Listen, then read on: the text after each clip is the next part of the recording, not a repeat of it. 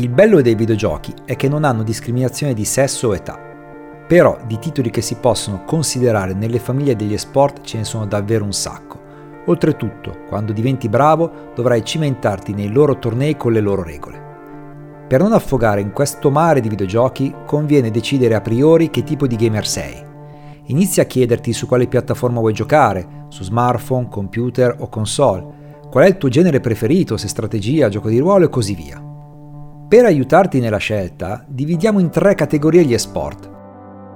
La prima è in singolo, titoli come Hearthstone, Magic, Clash Royale, dove sei tu contro il tuo avversario. In questa categoria quindi conta davvero molto essere preparati, avere un'ottima conoscenza di tutte le meccaniche di gioco e spulciare internet alla costante ricerca di informazioni che, unite alla tua esperienza, ti diano quel qualcosa in più rispetto alla massa.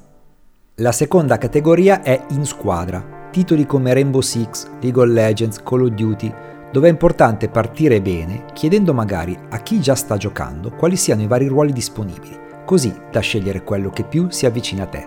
Poniamo il caso di League of Legends. Ci sono tre linee e cinque ruoli, ma differiscono tra loro in modo evidente, tipo il supporto aiuta nella linea un altro giocatore e poi nella mischia deve dare una mano a tutti, insomma ti devi sacrificare per il bene comune.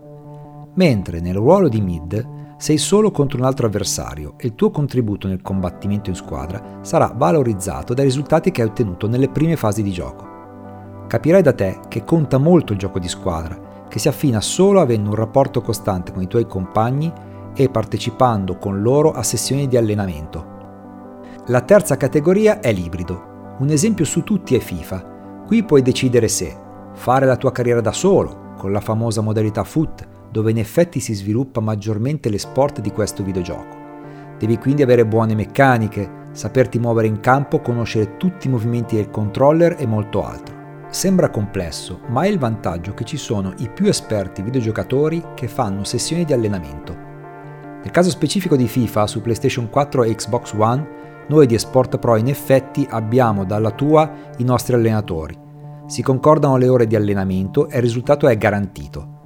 Poiché giocare in solo ti costringe ad affrontare sempre un giocatore diverso per ogni partita, mai come in questo caso conoscere dei trucchi, avere una visione di gioco migliore rispetto all'avversario fa davvero la differenza tra sconfitta e vittoria. Tornando al fatto che FIFA sia uno dei videogiochi ibridi, ci porta al secondo modo di vivere le sport con questo titolo calcistico, quello del Pro Club, dove scegli il tuo ruolo in campo, dall'attaccante al portiere, e giochi insieme ad altri 10 compagni anche in questo caso allenarsi coordinarsi con i tuoi amici è importante quanto per i titoli d'azione.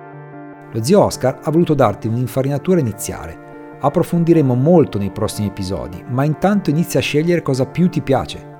Nulla ti vieta di provare tutte e tre le categorie per vedere quale ti diverte di più. Ti ricordo che puoi trovarci e dire la tua tramite il nostro sito esportpro.it e i canali social più famosi. Ci sentiamo alla prossima puntata.